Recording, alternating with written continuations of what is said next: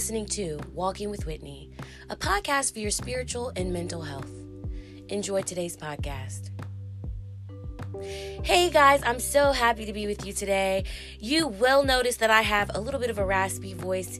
You won't have my usual um, higher pitched voice today, but I am here. I have a cold, but I am here and I am healed in Jesus' name.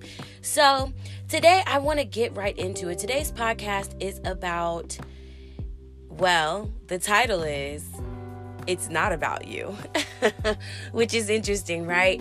Um, so, basically, I feel like in today's society, so many things are about us. I mean, everything on social media tells you it's about you from selfies to um, manifesting to this is my life to all these different things that make everything about us which i feel like is completely opposite of what god intended for us everything that god intended was actually he gave his son for us but so that we could become like his son seeking to save the lost so, in modern day society, it is about me. I do not do things that do not make me happy. I do not interact with people that do not serve me. It is very, very, very self seeking and not God seeking. So, I was just thinking about purpose lately and in regards to what does purpose really look like here while we're on the earth? Because so many people are caught up in the perfect career. And there's nothing wrong with a career. If the Bible says if you don't work, you don't eat. So you need to work. But when your identity is tied to your career instead of tied to the one who saved you, which is Jesus Christ, then things become out of control. So, in the Bible, you have the story of Esther. And Esther was beautiful. She was a beautiful young Jewish woman and she was living with her uncle Mordecai. They really, I don't know if they said like why she was living with her uncle Mordecai, but I do know that she was sent to live with him and he was raising her.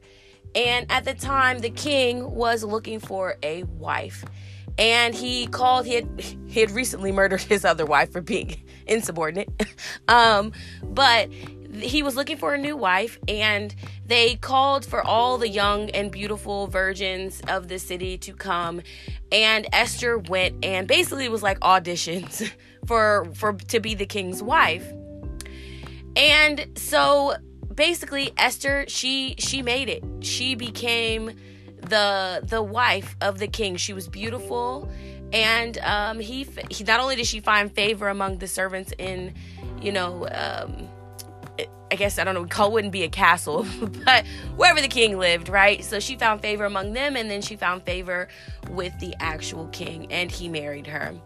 So when it came down to it, um, basically there was an evil man who worked for the king, and he wanted to kill, he wanted to eradicate all Jews, and her uncle came to Esther and said, Hey, I need you to go to the king and I need you to fight for us. I need you to save all Jewish people. And at first, Esther was like, Wait a minute.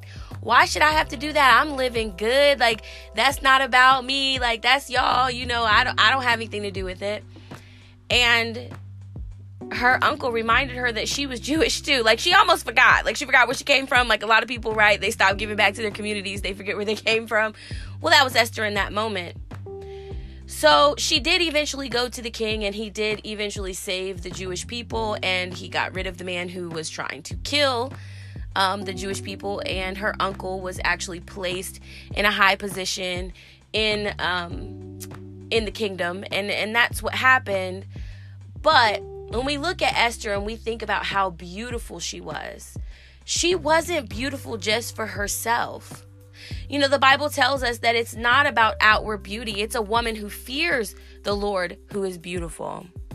So, yes, Esther was beautiful, but her purpose was not tied to just being pretty and becoming the king's wife. It was tied into saving God's people. So that just brings me to my point that our whole purpose here on the earth is to seek and save the lost. It's to it's to minister to those who do not know Jesus. So it doesn't matter what profession you're in. I mean, of course, you want to be in a profession that's honoring God, right?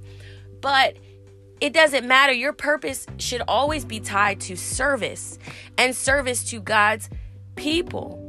So you could you could be an entertainer, but on the side, you know, you are a humanitarian and you're serving God's people. So when I look at the life of Jesus, everyone always says, "What would Jesus do?" And in this moment of just trying to figure out, you know, what career path to take or what choices to make in life, I look to my Savior and I look to Jesus.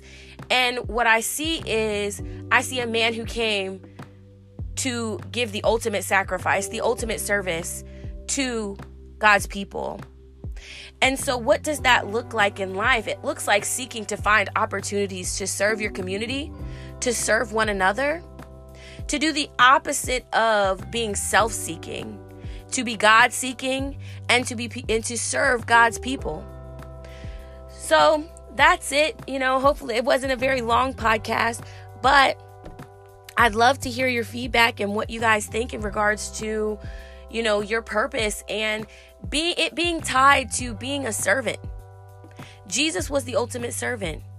How are you serving your community? How are you serving God's people? How are you being used? How are your gifts and talents being used to serve God and His people. Well, that's all today for today's podcast, guys. Be sure to like and subscribe to my Instagram page, Walking with Whitney, as well as my Facebook page, and as well as this podcast. Share this podcast.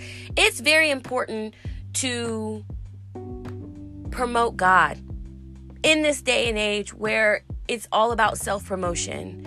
It is very important to promote God and to encourage one another. The Bible says that iron sharpens iron. We as Christians are supposed to sharpen one another. We're supposed to lift one another up, and we're supposed to seek and help save the lost. I hope you enjoyed today's podcast. Have a wonderful day, and God bless you.